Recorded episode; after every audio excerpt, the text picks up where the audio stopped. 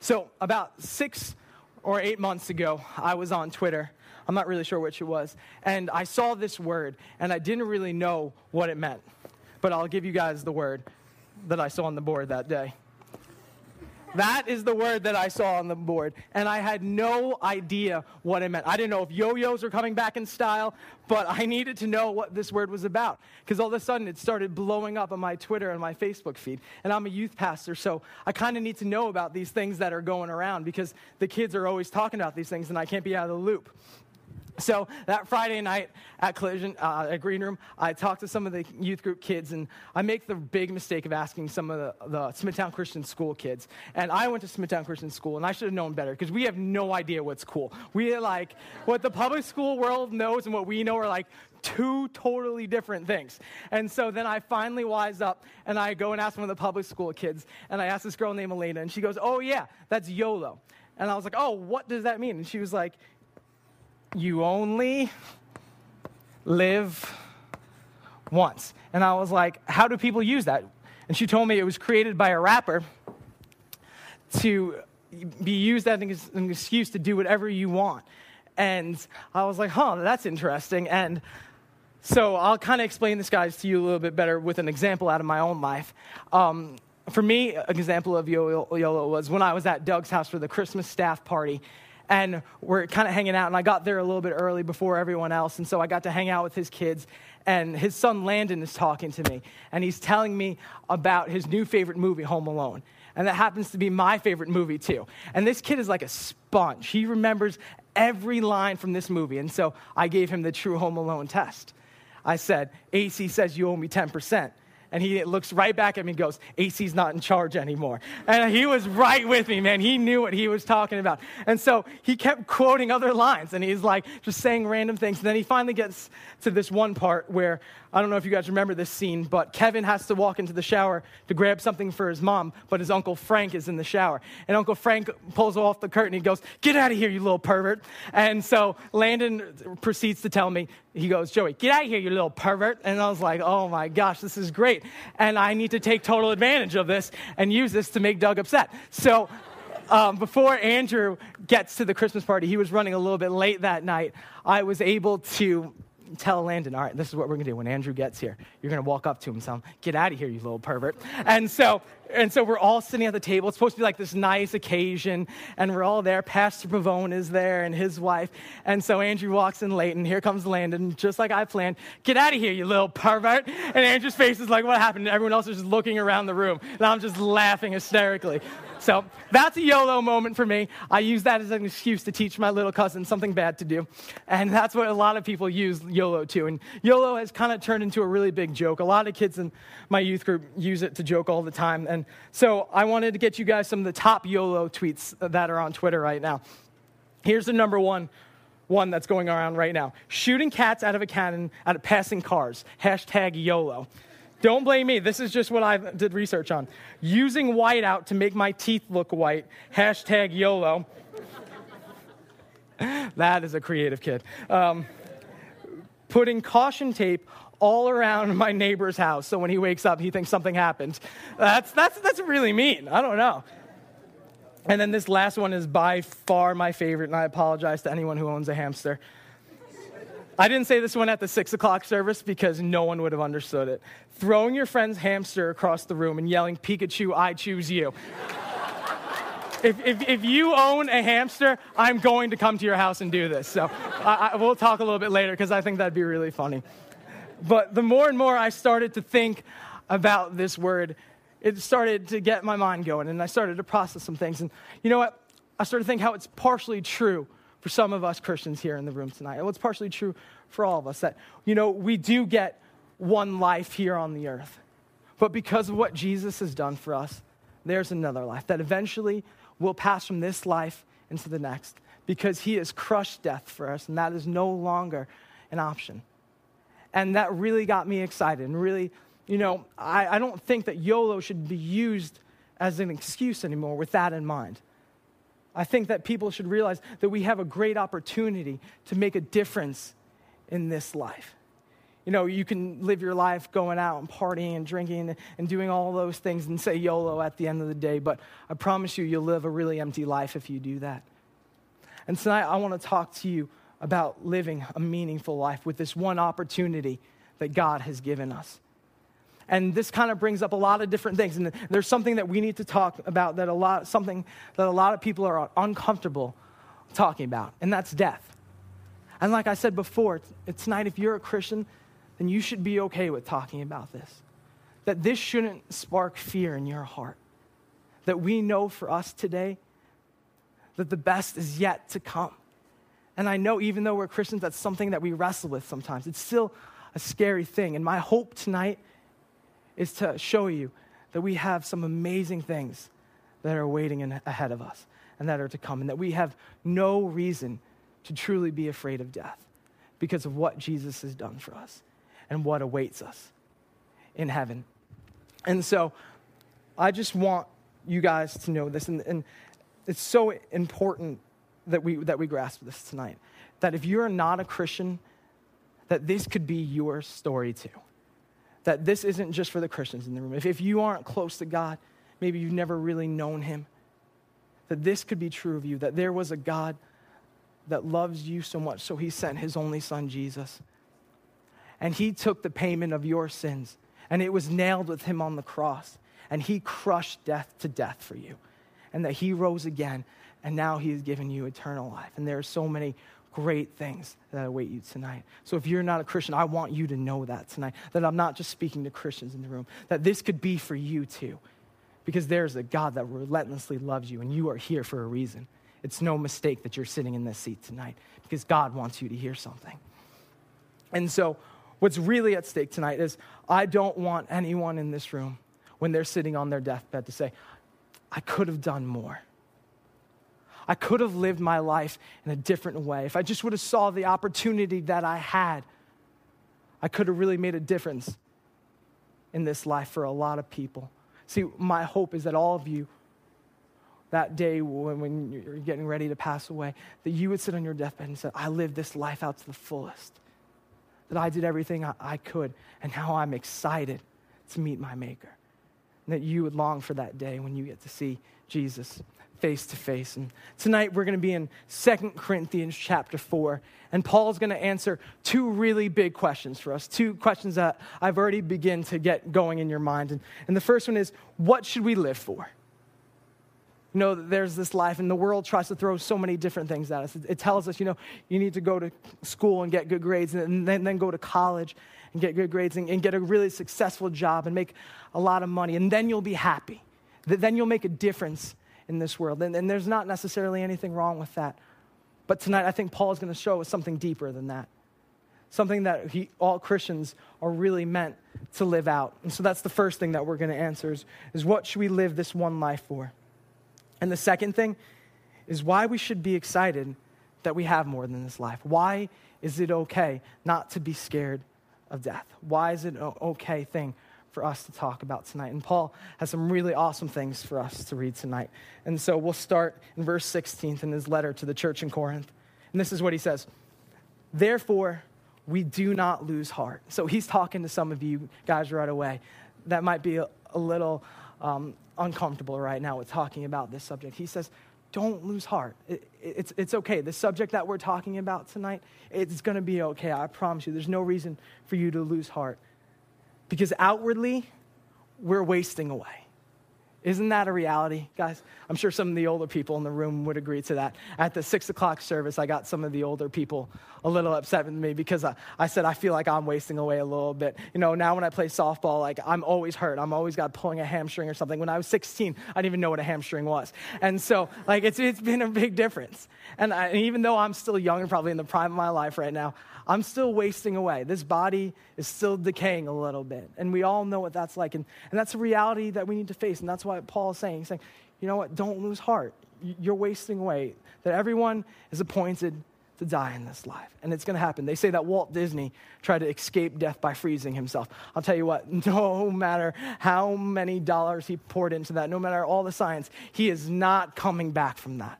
It's not a reality because all everyone dies and it's appointed for us to die.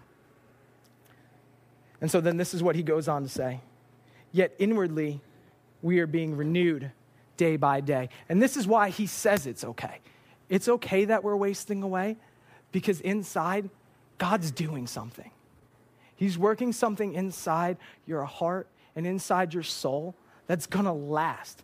You don't take this body with you into the next life, but you take this soul. And God is constantly growing us. He's constantly teaching us stuff that will last forever, that will go on with us. That's why it's so important that we have a walk with Him, because we should be being renewed every day, being strengthened by Him in this life. See, guys, here's something we need to understand is even though we're wasting away, none of us have a guarantee of tomorrow. None of us in the room have that. That something could happen to us and our life could be taken short. And that's why it's so important that we live this life to the fullest every single day. That's why it's so important that daily we're being renewed by God on the inside because we never know when our number is called. I know a lot of my, my friends that I went to school with, and they know all the answers. They, know all the Christian stuff. And, and an answer they tell me a, a lot is, you know, when, when I get older, I'm going to get all the stuff together. When I get older, I'm going to start going to church because uh, I know it's true and I know it's real, but I'm going to put it off till then. You know, guys, I tell them, but why would you miss out when you could have it today? When you could be living for God in this moment right now? And I see the lives they're living. They're just putting themselves through more pain and more emptiness. They could have God today and He could be renewing them more and more. Let's go to the next verse, verse 17. For our light and momentary troubles are achieving for us an eternal glory that far outweighs them all. There's a lot in this verse to unpack. Paul is saying some really deep things in here.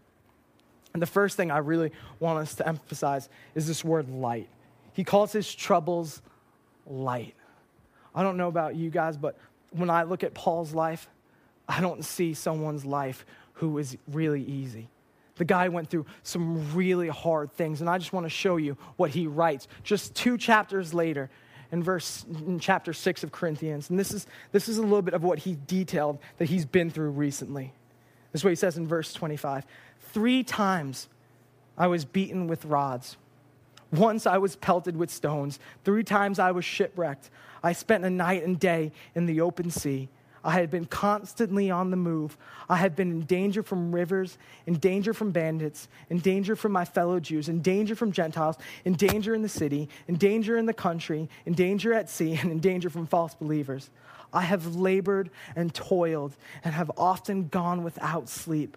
I have known hunger and thirst and have often gone without food. I have been cold. Guys, Paul knew it all. See, there's things in this list that he's even leaving out that are written in other parts of the Bible. This guy went through some really hard things in his life. And for some reason, he's able to call it light. I don't know where you are in this room tonight. I don't know what some of the hardships and some of the struggles you're going through today are. But Paul is going to reveal something to you that I hope will give you hope to you. You know, I, I, like um, a couple weeks ago, I was talking to this guy, and his world was literally falling apart, and, and, and I was trying to give him advice. I was trying to encourage him on this. And my heart was breaking for him so much in this moment. This guy was going through so many hard things. And, and I want you to notice, I'm not trying to belittle anyone's circumstances tonight when, we're, when we read Paul's answer that I know that there are hard things in this life, but there is something that can get you through it. And, and as I'm sitting there with this kid, and uh, I'm in the process of writing this message too, and you know, I, I just kind of, I, I kind of told him, you know, just because this is going on right now, I really want you to read this verse. Paul went through some really hard things too. He had some really big battles in his life, but he was able to call his troubles light. And this is why. It's because Paul realizes the big picture when we miss so many times. We miss the big picture, guys. He's able to look at the troubles and go, they're momentary. See, that's the word that's right next to light that he puts there. These troubles are momentary compared to the life that awaits us. See, our time here on earth is finite.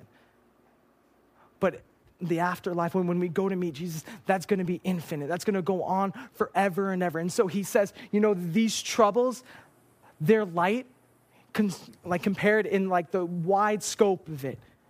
They're light, guys. This guy went through everything, and he's able to say that because he understands. Compared to what awaits him in heaven, these things are light and momentary to the glory. And what does he say? Uh, the glory and the greatness that awaits him. See, Paul got the big picture that something better was awaiting him. He says that it's achieving for us, it's working for us a greater glory than anything we could ever understand. Yes, your problems are hard today, and my heart goes out to you. But cling to a Savior who has a hope for you today who fights for you today and has a great place waiting for you. The Bible says that when we pass from this life into the next and we go to meet Jesus in heaven, that there will be no more weeping, that there will be no more pain, and there will be no more hurting. That's such an awesome promise. And Paul really understood that promise, and he got it, and he truly lived it out in his life. And he was so eager for the rest of us to get it especially to the church in Corinth. And so Paul answers that question for us. He answers the second question for us. Why is it okay for us to be okay with death? Because there is something so amazing that is awaiting for us. And we're going to talk about that a little bit more in detail in a little bit. But we need to answer the first question now. And this is what he writes in verse 18. So we fix our eyes not on what is seen, but on what is unseen since what is seen is temporary, but what is unseen is eternal. So maybe some of you guys are looking at that and you're going, all right, what does that mean, Joey? How does that show me how I should live my life? Paul's saying this. He goes, don't live your life for temporal things.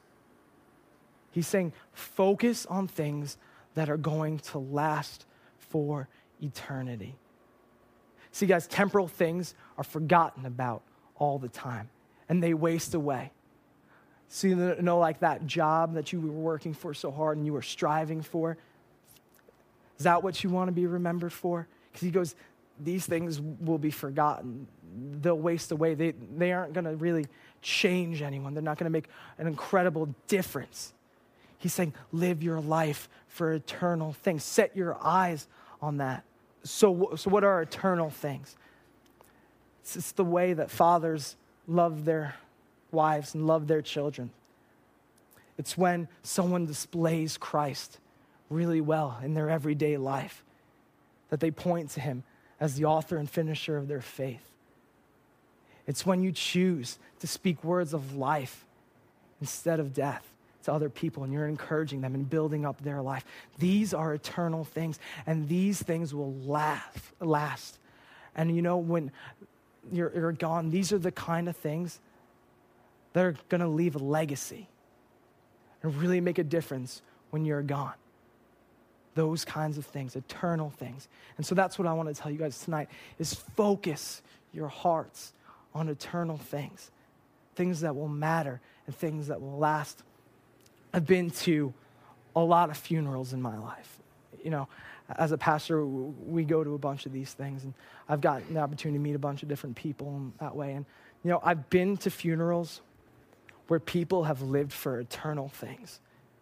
You know, the, my, my aunt um, passed away, a, a family member of mine, and she lived for eternal things. And it's so obvious by her funeral. It was written all over it because everyone else talked about her legacy throughout that funeral. You couldn't stop the people from coming up and talking. And then I've been to funerals where people haven't lived for eternal things. I know people don't have much to say. Yeah, they're sad and they miss that loved one that's lost, but they don't leave behind a legacy. So that's why it's so important that we do this. And, and that's a question that I want to ask you guys tonight. I, I really want you to go home and really process this. What do you want to be remembered for when, when you're gone? What do you want to be said about you? See, you could choose to live a legacy or, or live a normal life. And the easiest way to do it, the way that God wants us to live it, is by living for eternal things. And it will greatly affect the people around us, guys. I've seen it so many times. And it's so obvious when people choose to live for this in their life. And, and so, I, you know, I, I kind of talked about, you know, how, like, I kind of said stuff about the money and the job. I don't want you to get me wrong when I say that. God is going to call you guys into all different fields, in all different scopes of life. Some of you will be doctors, some of you will be lawyers, firefighters, businessmen, businesswomen. God's going to call you into different workplaces. And here's what I want you to know is you don't have to be a missionary or a pastor to live for eternal things. That you could do it just by living for God and where He's placed you, because He's placed you there for a reason. There is someone that comes to this church, and you know, part of their legacy is, is, is that they are a, a, businessman. And, you know, there's a couple other that come to our church, and this is their legacy too, but there's one in particular. And his legacy is, is that he's a giver, it's, it's part of it. And if it wasn't for this guy, I wouldn't be able to stand on this stage tonight and preach. Pastor Bavone wouldn't be able to do what he does. Doug wouldn't be able to do. And so countless lives wouldn't be touched by the way that he gives. See, I was, this is something I was talking to about, about with Pastor Bavone, is that that man is just as responsible when someone gets saved in this church or that there's a good message being spoke, spoke as I am or Pastor or Doug is. Because he's providing it, and that's part of his legacy. Know, recently a girl wrote me a letter and she was saying, you know, you know, what happened at the green room changed my life and what you were saying. And this girl was caught up in depression and a lot of hard things. And as I'm writing this message, God just put that in my head, you know. That's part of that man's legacy. That he has just as much to do with saving that girl as you do. That you are just the mouthpiece. But God works it all together. And that you can be in any scope of life. And, you know, there are some people that will argue that with me, that you have to be a missionary or a pastor. But, you know, there's so many examples throughout the Bible. Daniel was a politician in the Bible, yet he made a stand where he worked and he left behind a legacy. He stood up for God and he lived a legacy. Joseph, Joseph wasn't a missionary or a pastor, he was a political leader and he ended up being in charge of Egypt. He lived a legacy, but he wasn't a pastor or missionary. And that, that's, that's what I want you guys to know is wherever God places you, you can live for eternal things. And you can make a difference with the way you live your life if you choose to point it to Christ. And the best part is, I can't, I can't really tell you what your legacy is. That's something between you and God. And so I encourage you to search that out, to find that. Well, what is it going to be that you're going to leave behind? and we know that it's going to be for eternal things. And so there's a quote that I want to share with you guys tonight that I think sums up this night really well, that sums up this message really well for me tonight. And it's a quote by C.S. Lewis. And I just recently read his Chronicles of Narnia CD when uh, a couple, like a year or two ago. And it was a really awesome series. And even though it's for kids, God spoke some really deep things through that, those, that series through, to me. And I would encourage you to do the same if you've never read that before but the books were really amazing and they were really exciting. And I didn't know how he was going to top it with the ending. I didn't know how he was going to end it and put the story to rest. And he totally exceeded all my expectations when he wrote this. And this is one of my favorite C.S. Lewis quotes ever. And this is what he said But for them, it was only the beginning of the real story. All their life in this world and all their adventures in Narnia had only been the cover and the title page. Now, at last, they were beginning chapter one of the great story, which no one on earth has ever read, which goes on forever, in which every chapter is better than the one before it. Man, I, I love that quote so much because that speaks to me so deeply. See, I think for a lot of us, there's something in our heart that, that's longing for something deeper than what's here on this earth. You know, I've had that longing in my heart. I, I wanted to be a part of something great. That, that's why I love the Chronicles of Narnia so much. Is because these kids get to go on all these adventures and all these great things, and they make, get to like change their world that they are in. And you, you know what I, I've realized what that is in me? It's my heart realizing that this is just the beginning for me. That this is just the title and the cover page.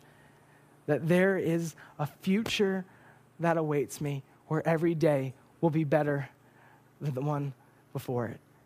And that is why we can be okay with death, guys. That's why we can be okay with these things. is because there's a future that awaits us. And God has so many awesome things for you. I'm not going to get emotional when I say this next thing. I got emotional at the six o'clock, but I'm not going to do it at this, at this one. In a year and four days, I'm going to be getting married. I'm not going to get emotional at this service. No, no, no, don't clap. There is great anticipation in my heart for that day when I'm standing on this stage. You guys can get emotional. Uh, and my bride walks in, and I can't wait to see her in all of her beauty in that moment. I'm not going to do it. And, and I'm going to be overwhelmed. I can't even talk about it. I told her we're not even going to be able to do vows because I'm going to be a mess. But my heart is filled with anticipation for that moment. I can't wait to see her coming down the aisle. And the Bible refers to the church as Christ's bride. And you know that same anticipation that gets me excited in this moment? That same anticipation that makes me emotional? That's how Christ feels towards you today. He can't wait to see his bride come walking down the aisle. Guys, I know this can be hard for us sometimes when we hear ourselves referred to as the bride. But when there's that love with God, it, it doesn't matter. You, you, you get so excited. And, you know, as much as I anticipate and I can't wait to see my bride come down the aisle, you know what moment I long for even more? You know what gets my heart even more excited than that? Is when I'll see Christ face to face. The man that gave everything for me who washed away my sins as far as the east is from the west. What an awesome promise that is. His heart is filled with anticipation for you guys tonight. He can't wait to see his bride. And I want you to know that, that he's excited for you. This is why we can be okay with death, is because the best is waiting for us, guys. Tonight, my goal necessarily hasn't been to reveal some great knowledge to you tonight. It hasn't been to open up your eyes to something amazing, but it's been to bring anticipation to your heart, to make you excited about what's to come. See, here's a reality I know is that we all go through hard things, and a lot of you guys are going through that today in this moment. Know that there is something better waiting for you. There's something achieving for you a greater glory. It's worth holding on. It's worth fighting through the hard days when God seems really far away and there seems like there's no hope. It's worth it to keep pushing because He's excited to see His bride. And, we don't know exactly when He'll come back or when we'll meet Him, but have anticipation for that moment that there's great things coming for us, guys. And that is my real prayer and my hope tonight, is that you would know how much God loves you and how much He can't wait to see you and how in love He is with you. Don't fear death any longer, because that's just the beginning. This life has just been the cover and the title page. So here's what I want you guys to walk away with I want you to live a legacy by living for eternal things a life that is pointed t- towards eternal things, uh, eternal things. And then when you leave this earth, that you would leave a legacy as you pass and be with your Savior. Let's pray. God, I thank you so much for what you've done tonight, Holy Spirit. I pray tonight, God, for anyone who's in the middle of some rough things, God. I pray for anyone who's in the middle of a hard life tonight, God. I pray that they would be able to be like Paul, God, that they would look on their situation and say that it's a light and momentary trouble compared to what awaits them, God. God, that you would do something great. God, I, I pray that you would inspire so many people tonight to live for eternal things, God. I pray, God, that you would send people to be missionaries, God, that you would send people to be pastors, that you would lead doctors and you would lead lawyers and businessmen and businesswomen into the world, and God, that they would make a difference, that they would live for kingdom things and eternal things. I pray, God, that you would be with them, Lord, that you would walk every step of the way with them, Lord. In your name we pray. Amen.